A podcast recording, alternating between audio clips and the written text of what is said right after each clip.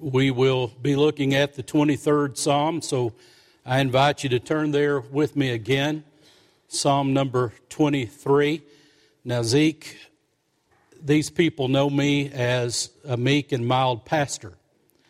So if any of them come up to you after the service and ask about what things are like in the classroom, turn around go the other way. Hey, I like his answer, don't you? Uh, he surprised me tonight. So glad to have him. Let me just say this um, we're in good hands, and by that I mean God has called out wonderful servants, and they're smarter than they've ever been. They really are. I mean that sincerely. Uh, I, I wish you'd come visit campus sometime down there and just see this young army of preacher boys and missionary girls and uh, all kinds of servants that God's going to use in His church in the years to come.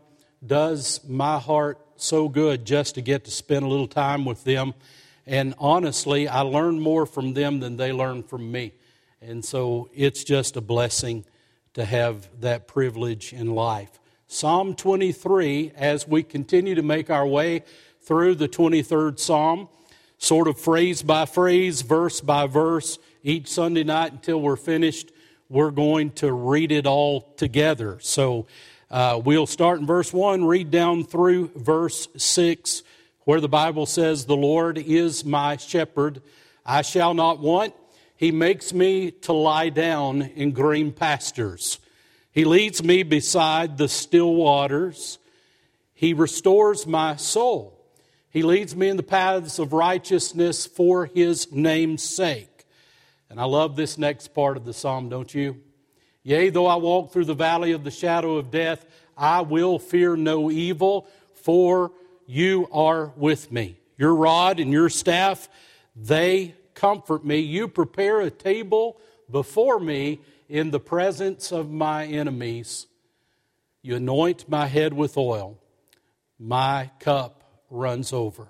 Surely, goodness and mercy shall follow me all the days of my life, and I will dwell in the house of the Lord forever. And the church says, Amen. Lord, thank you for the 23rd Psalm. Thank you, Lord, for King David.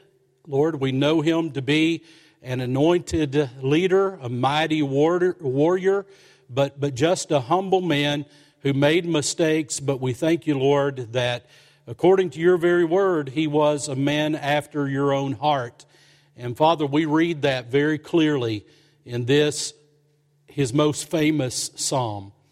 And I just pray, Lord, that tonight you would be with us as we continue to make our way through it. I pray that, Father, you would speak to us clearly and that, Lord, we would walk away from here saying together, It sure is good that you are our shepherd. I pray and I ask it in the name of the Lord Jesus. Amen. So last week we really didn't get to wrap up the first installment in these messages through the 23rd Psalm. So let me give you just a very brief review of what we covered last week, and then we'll pick up where we left off. I told you that even though so many times Psalm 23 has been referred to as a psalm for the dying. In actuality, it's a psalm for the living. It's a psalm for those of us that God still has on this earth as we are progressing between the moment of our justification to the moment of our glorification. Justification when the Lord saved us, cleansed us from all unrighteousness. Glorification when He takes us into His very presence in this particular part of life, we're walking through sanctification. We're learning to grow more, to look like our Savior Jesus Christ. And aren't we thankful that we have a guide in doing so? You know, God doesn't just save us and say, here you go, you're off on your own, muddle through life the best that you can. But God continues to be our shepherd. We were reminded last week that these first couple of verses really provide for us an antidote to an issue that we all face in life, and that is stress. I reminded you last week that there's a difference between stress and worry. Now, we're not talking tonight about the sin of worry, and we know that, right? Sin, worry, those things are synonymous. Worry is sin because worry is when we allow the heaviness, the stress in life to make us look more at the situations of life than we look at our Savior. It's almost like Peter when he stepped out of the boat. We love that story, don't we? Peter saw Jesus walking on the water. Peter was the one who said, Lord, let me come out. Let me walk on the water with you. Peter did that. Imagine that. Not only was the Savior walking on the water, but so was Peter. But all of a sudden, Peter starts looking at the waves. He gets his eyes off of Jesus and onto his circumstances. And when he's bogged down with worry, that takes him down under the water. We're thankful for the rest of the story that Jesus picks him up and Jesus carries him to safety. But that's what I'm saying to you tonight. When you look at the waves and you look at the issues that are stressful in life and you concentrate on them more than you concentrate on the Savior, that's when stress becomes worry.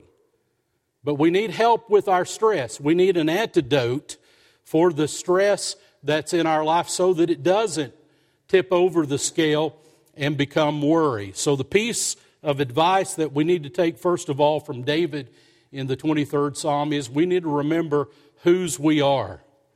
And so, I strongly encourage you to start at first base in processing the 23rd Psalm. Remember that you belong to the Lord. Remember whose you are. The Lord is my shepherd. Consequently, I shall not want. Really, the remainder of the 23rd Psalm is quite useless to you unless you can say with David that the Lord is my shepherd. Aren't you thankful you can say that tonight? Not just that the Lord is God, but you can say that He is my God. He is my shepherd. We were reminded last week in the New Testament that Jesus looked at his apostles, and he has been recorded for us tonight as saying in John chapter 10, verse 11, that I am the good shepherd. One of those beautiful I am statements in the Gospel of John. I am the good shepherd, the shepherd who lays down his life for the sheep. And then he goes on in that same chapter to say that my sheep hear my voice, I know them, and they know me. I give eternal life to them, and they will never perish, and no one will snatch them out of my hand. We are held securely as his sheep in his hand. Nothing that happens in life, no circumstance of life, no spiritual power that we might face on earth has the strength to take us out of the Lord's hand. I'm so thankful tonight that my salvation is eternally secure because my shepherd is the Lord. He's Almighty God. And so that's where we start with the 23rd Psalm. We remind ourselves whose we are. Tomorrow, you may wake up in the morning and it's a bad day. Have you ever had one of those days? You just wake up and it's a bad day from the beginning, and it only gets worse as the clock tick tocks, tick tocks, and every hour upon ever uh, upon hour becomes uh, more difficult. Tomorrow may be just like that, and here's what you need to do on a day like that: remember who you belong to. Remember that the most important thing in life for you as a believer has already been settled. You're His, He is yours. Remember whose you are. The second thing we started to learn last week, and we'll finish out and go into the third thing in just a few moments. But not only should we remember whose we are, but here David tells us to rely on his provisions rely on the provisions that your good shepherd gives you. Notice that David writes, and he says the first part of verse 2 He makes me lie down in green pastures. Beautiful picture that tells us that our lives as children of God don't have to be like the lives of people in the world. Now, some of you are going to go home tonight and watch whatever's left of the Super Bowl. And as you watch that, you're going to be bombarded with commercials. You know, there's a big deal with the Super Bowl and commercials. Did you know that? That's a big deal. And in a lot of those commercials, uh, people are going to be encouraged to look for certain things. That's why these companies spend billions of dollars. It's amazing how much money has been spent in production for commercials tonight and to purchase just a little slice of the airspace that's out there during the Super Bowl. But, but through all of that, what's the bottom line? The bottom line is there are things to sell. There are things to sell, and people are going to be encouraged in very creative ways to look for those things. It's almost going to be presented like this that life can't be just what it ought to be unless you take in one of these things. Life could be so much better if you just bought this certain car, if you just drunk this certain beverage. Life would just be better. Well, the bottom line is this life is sweet because God gives us the provisions that we need. He makes us to lie down in green pastures. The world's going to tell you that you have to go, go, go until you're spent. The world's going to tell you that it's a rat race, that you have to step over and even on people to get to where you need to be. And you'll find yourself, if you're marching to the drumbeat of the world, you'll find yourself in this frenzied, mad pace and you'll wear yourself out. And when God says all the time, I have some green pastures for you. What a beautiful picture of the peace, the rest that God gives. Aren't you thankful tonight that there is rest in the Lord? There's rest in Him. There's spiritual rest, and I would also submit to you tonight that there's physical rest the worst type of weariness that you can engage is not really weariness of the body, but it's weariness of the mind. You ever been there? We had a great day yesterday, and I told some of you that I looked forward to getting home last night just to lay back on our bed. We have a nice bed at our house. Amy and I uh, several months ago went out and we, we bought one of those uh, Tempur-Pedic, I think I'm saying that Tempur-Pedic mattress that, you know, it has these little buttons and you can go up and you can go down. Every now and then I reach across and I grab her remote control. and if she's not sleeping just the way I want her to sleep, I'll hit the button. Shh, I didn't tell you all that tonight. But anyway, we, we really do, and we've enjoyed those. And I just thought to myself last night, you know, I'll get home and I'll be in that comfortable bed on that comfortable mattress. Uh, it has a zero gravity feature. It's fancy, I'm telling you. We're not fancy people, but we have a fancy mattress. And you can hit, hit that zero gravity feature, and it props your head up just the right way and your legs up just the right way. It just feels like you're floating on a cloud. And so I'd said to myself, when I get home, I'm going to hit that zero gravity feature and it'll be just a moment and I'll be out to, to my Z's, you know, out in La La Land. And I laid there and I felt really good, but my mind would not shut off. It just kept going. Uh, things that I need to do. Uh, was thinking about my message this morning and everything, you know, all that stuff going on in the mind. And often, if we're not careful, that can mark not just one night, but many nights out of our lives when God says, I want to free you from that. So, the same God that gives us spiritual peace and spiritual rest, and we don't even know the best of it.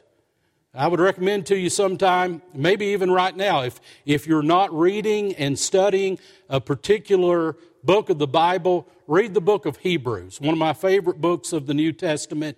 And the Bible there says for us that there still remains a rest for the people of God. You know, we will see rest, complete, perfect rest one day, but we don't have to wait till we get to heaven to enjoy a little bit of that. And so sometimes we just need to say to the Lord, God, you have everything. You're infinite and I'm finite. You're omnipotent and I'm not. You can do all things, and God, I'm very limited. And from our hearts, from our minds, we just need to say, God, I trust you. I can't figure this stuff out. And so, Lord, make my brain turn off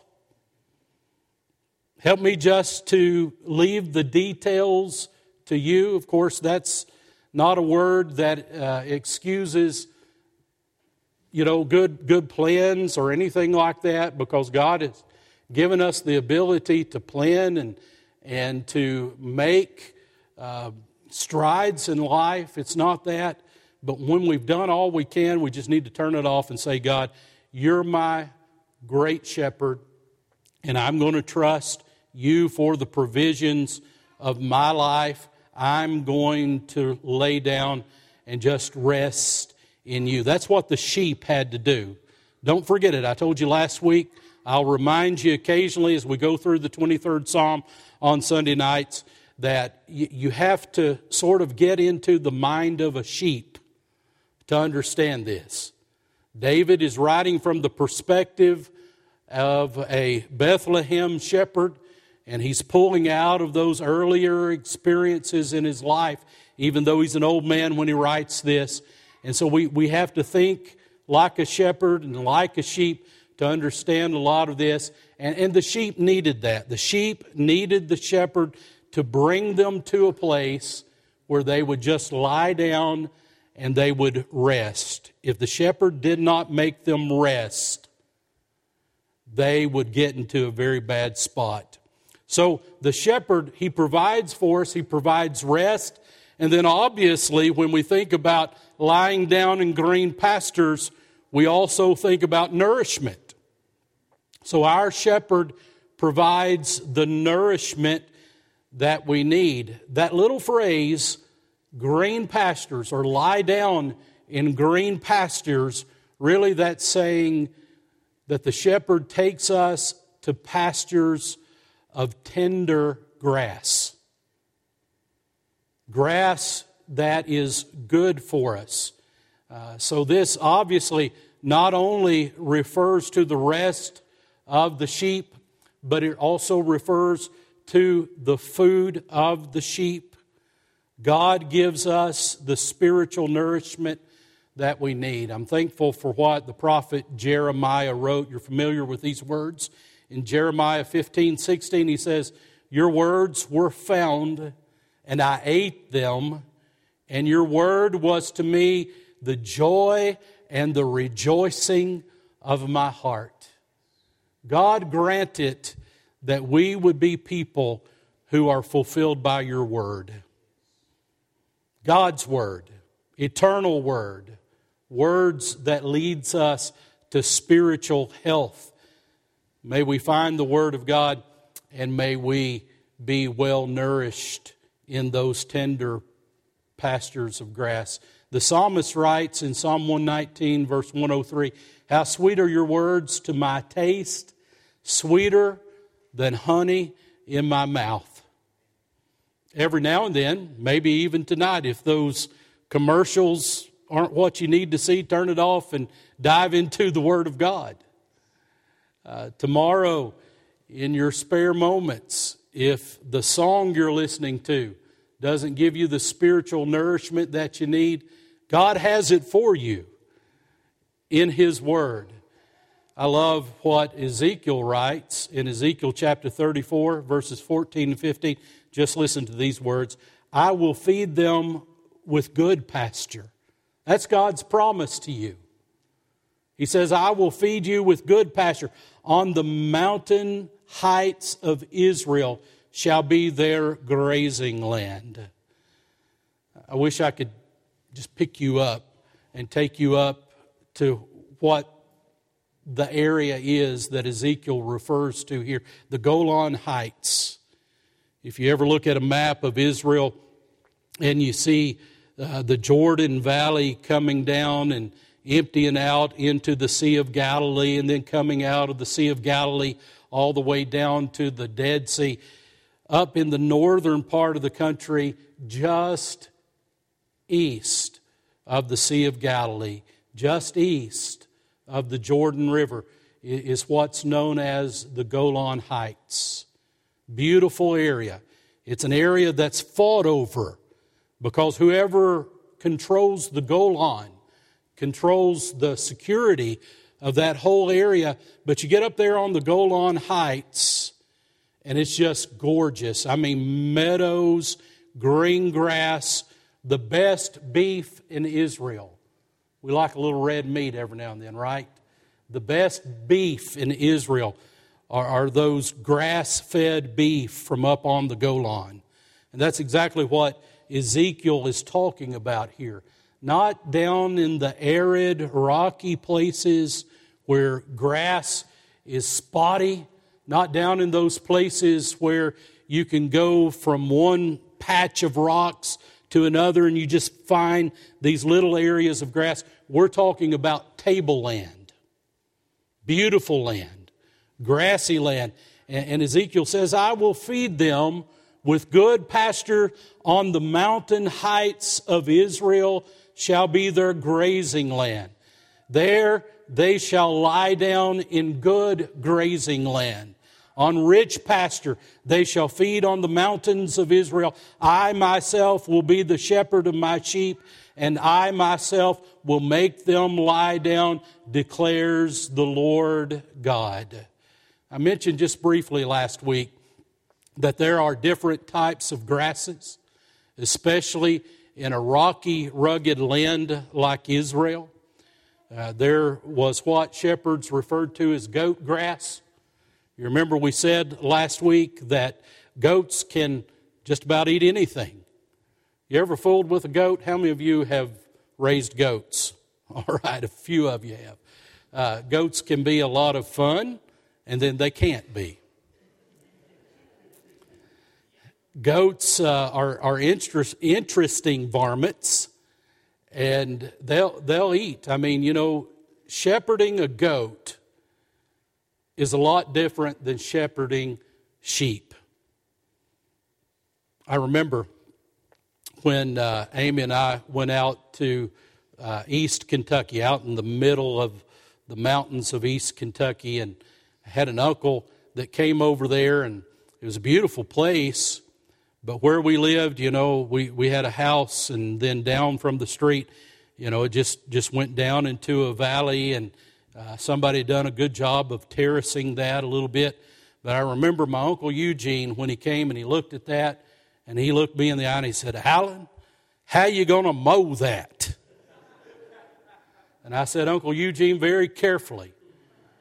He said, You know what I'd do? I said, Uncle Eugene, what would you do? He said, I'd get a goat. In other words, get you a goat and let it keep that mowed down for you well, I was actually living in the city limits and I couldn't have a goat. But anyway, goats, they'll do it. You put them on any kind of grass, they'll eat it. I guess they have a tough digestive system, and they're okay. Sheep are not that way. Sheep can't eat inferior grass. Sheep can't eat what they called the goat grass. The sheep had to have that tender pasture, the beautiful grass. And that's why, even to this day, when you go over to that part of the world, you'll find these nomadic shepherds out tending these sheep. And they're, they're free range sheep, and the shepherd has to lead them from place to place to find the kind of grass that they can eat and then to make them lie down and digest the good grass that the shepherd has led them to. And that's what God does for us. He, he gives us the tender grass of His Word, He gives us the provision that we need for rest so that not only can we consume the Word, but we can lie down and, and grow in the Word. The bottom line is this we don't have to live in a rat race of life. That's not where God wants us. God wants us to live by trusting Him, taking in His Word, and uh, relying on His provision of rest. Let me show you one more about Psalm 23, verses 1 and 2. If we're going to live life outside of stress that can tip over and become worry, we have to just receive His peace. As we rely on His provisions, we can receive the peace that only He can give. Now, as we're talking about peace, I want you to understand that for the person, there really are two types of spiritual peace. And you have to have one to get the other. Let me say it again. For any person, there are two types of spiritual peace, and you have to have one to get the other. The first is peace with God, and the second is the peace of God. Aren't you thankful, born again believer, that you have peace with God? You do. You see, in life, outside of a relationship with Jesus Christ, the Bible describes us as being at enmity with God. We've turned our backs on Him. We don't have the natural inclination to follow Him. You can see it in these little children that we bring up. It's so amazing how that little baby can become a toddler, and that toddler can become an insane two year old. I remember we took our oldest son to the doctor, pediatrician, when he was two year old, and we had some questions about some things that were going on. He said, Just understand this two year olds are crazy people. And we understand that. But I'll say this whoever came up with the terminology, the terrible twos, evidently didn't lead their children through the threes. Right? Some of you know what I'm talking. Some of you are living there right now. You get it very, very well. The point is this we have to do all kinds of things to correct our children and to turn them the right way, but we don't have to teach them to be sinners. Do we? That's the natural inclination of our lives. That's who we are. Genetically, that's who we are. You see, we are sinners by choice, yes. But you need to know this we're sinners by birth. The same David who wrote the 23rd Psalm said that in sin he was conceived. That didn't mean he had an illegitimate uh, conception. It just simply meant this that his mama was a sinner and his daddy was a sinner, and he too was a sinner. That's the way it is. We are sinners by birth. Ever since Adam and Eve fell in the Garden of Eden, every generation of humanity, humanity from one to the next, all the way down to us tonight, have been sinners. Original sin passed down through the generations. So we're sinners by birth, and then we become sinners by choice. Did you have to teach your little boy, your little girl to tell that first lie? No. Did you have to teach that little boy or that little girl to be selfish? Mine. Right? That's who we are. And because of that, and because of the fact that more than anything else, God is holy. Because God is supremely holy, and because we're altogether sinful, there's enmity between us as fallen humanity and a holy God. So, as we grow and we begin to process our sin, and we see really how far off we are from where we should be, we don't have peace. We're at enmity with God. But aren't you thankful that through and by Jesus Christ, we can come out of enmity to peace? You see, through Jesus, we have peace with God. Here's a verse you need to know Romans 5 8.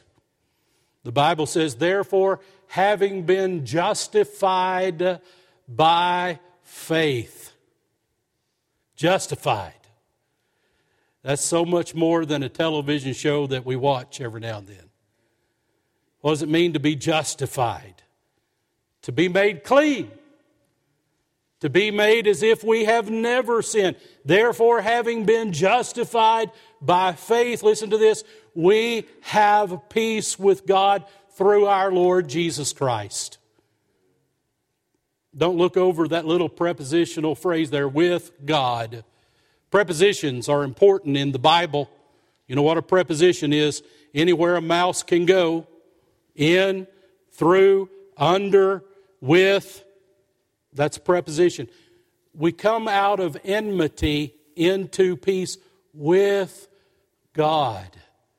We have peace with God. Do you remember tonight the, the first time after you were convicted of your sins that you had peace with God? Hmm. Wish we had time for us just to all testify tonight. But since I've got the floor, I'm going to testify. I, I remember in my early childhood beginning to understand what it meant that I was a sinner. You know, people ask me sometimes, well, uh, how old does a child have to be before he or she can be saved? Well, I'm going to tell you, if a child can understand that he or she is a sinner and there's a penalty for that sin and that Jesus took care of that penalty on the cross, if they can understand those things, they can understand how to be saved. But I remember being that snot nosed little brat, and, and, all of the sudden I felt guilty. And back to what we talked about a little bit this morning, I understood what hell was. And I understood that because of the guilt in my life, that that's where I would go if something didn't get better about my life. And I wrestled with it, and I wrestled with it, and I wrestled with it. I remember one night on a Saturday night, I went to bed and I wet my pillow with my tears, not knowing what would happen to me. Well, I didn't know what would happen to me if I didn't wake up to see the light of the next morning was a Sunday morning. Dad had already gone over onto the, the church building. My mother and my sister were, were finishing getting ready, and I was sitting in our den at the house watching television. And, and I remember the weight of my sin came upon me like it had never come upon me before. And right there, that Sunday morning, as best I knew how to do it, I said, Lord, I know that I'm a sinner. Wasn't anybody in the room but me and Jesus. And I said, Lord, I know that I am a sinner. I know that I'm guilty before you. And Jesus, I am sorry for my sin. I repent. And Lord Jesus Christ, would you come into my heart and be my Lord and Savior? And I'm telling you, at that very moment in time, the guilt was gone and I had peace with God. I hope you remember that. Having peace with God. Oh, my friend, there's nothing like having peace with God. Guilt gone, heaven coming, a good life to lead, peace with God. That's who we're made to be, right? God created Adam and Eve and He placed them in a beautiful paradise, the Garden of Eden, to have peace with Him, to walk with Him, to talk with Him. Can you imagine what the long line must be in heaven to get a word with Adam and Eve? They chose to do what God told them not to do, and all of a sudden, where was the peace? It was gone. But God stepped in and God provided a way for us to have peace. That's peace with God. And when you have peace with God, you can have the peace of God. See, you can be relationally right with God, but also out of fellowship with God. And when you're out of fellowship with Him, you don't have the peace that He wants you to have. But Jesus said in John 16, right before he would later be arrested and go through his trials and go all the way to Calvary to the cross, he's there in the upper room with his apostles, and he says in John 16, verse 33, These things I have spoken to you, that in me you may have peace. I've given you a word, Jesus said to the apostles. I've spoken this to you so that you may take in this word, take in the tender grass of my word. And therefore, you can have peace with me. That's the peace of God. And then Paul would write to the church at Philippi in Philippians chapter 4, verse 7, he would say, That the peace of God, which does what, church? That surpasses all understanding. That kind of peace will guard your hearts and your minds in Christ Jesus. I don't mean to say so much about it, but it's just where I am. It's what Amy and I and our family are living through. People come up to us all the time and just simply ask, How, how are you doing it? How do you continue? How do you get out of bed in the morning? How do you face another day? And there's one reason and one reason only is that we have the peace of God that passes all understanding. And God wants you to live beside those still waters of peace. Instead of anxiety, instead of worry, through the stress, God wants you to be by the still waters. He leads me beside the still waters. In the Hebrew language, it's literally this the waters of quietness. We played with that image a little bit last week.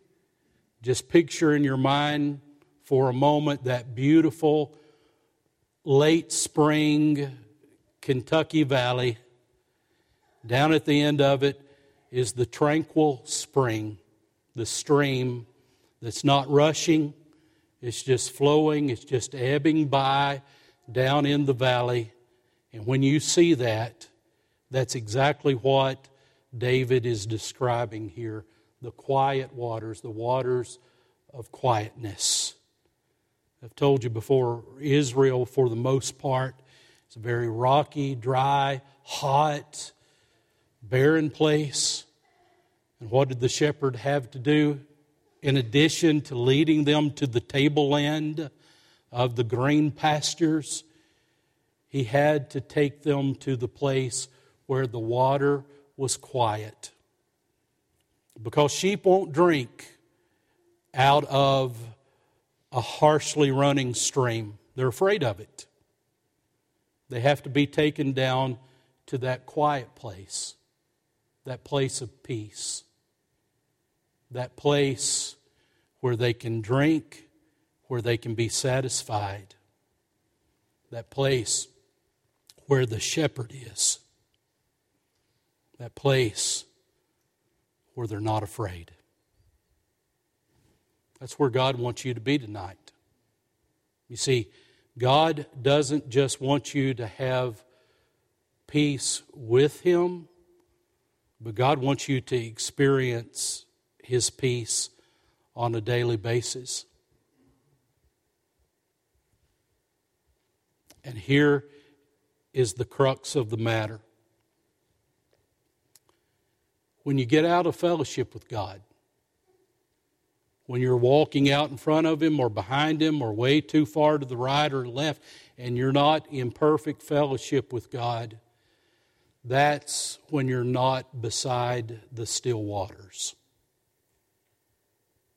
That's where you don't experience peace. And the truth of the matter is, we have all been there, right? You ever been in that patch of life where you've decided to do your own thing, go your own way? Let me ask you, how'd that work out for you? Not very well, right? You see, God again has created us to have fellowship with Him. And St. Augustine years ago said that there, there's a hole in the heart of every man, woman, boy, and girl that can't be filled with anything beside a relationship with the Lord. And it's an amazing thing to me how those of us who experience peace, peace with God, how we want to walk away every now and then and go out on our own, knowing what the end result of that will be. When God says all the time, I have a place of peace for you. I have still waters. I have green pastures. And I invite you to come. Do you have the peace of God in your heart and in your life tonight? I'm trusting on a Sunday night, as nasty as this day is, you have peace with God. But do you have peace of God? Are you following Him? Are you close to His side? Have you made a decision that's led you out of fellowship with Him? Well, tonight that can be restored. Just a prayer away, just an open heart away, saying, God, I'm sorry for doing this thing that has led me out of fellowship with you. Lord, I'm coming back. I'm coming back home.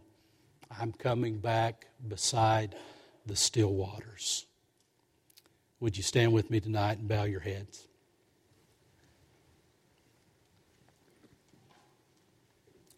I'm going to pray for you, and after I pray, we'll sing together a stanza or two of Song of Invitation. And tonight, God invites you to come.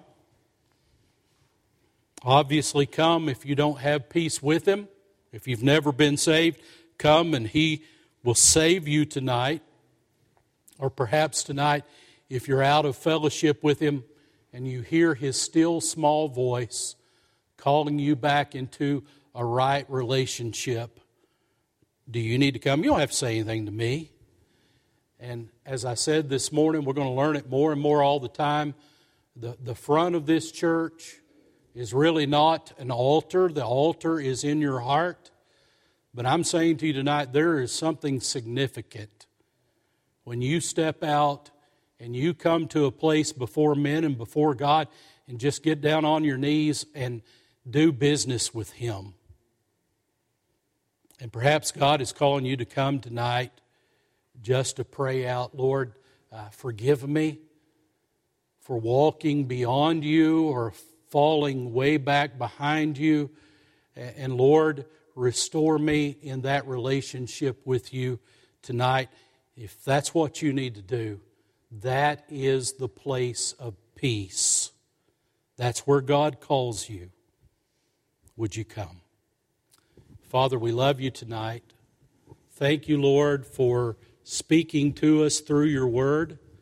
And Father, what an amazing word it is, a word that was written under the inspiration of your Spirit so many years ago. but a word of relevance for our life tonight. And God, I just pray for my friends here in this room. I pray for anybody here that may not be experiencing peace with you or peace that only you can give. Your peace that you want to shower, that peace that passes understanding. Lord, if there's one who needs to come, one who needs to stand there, bow down on bended knee, whatever, Lord, you need us to do, if there's one who needs to come to you and be restored to a place of peace, I pray he or she would come tonight. In Jesus' name, amen.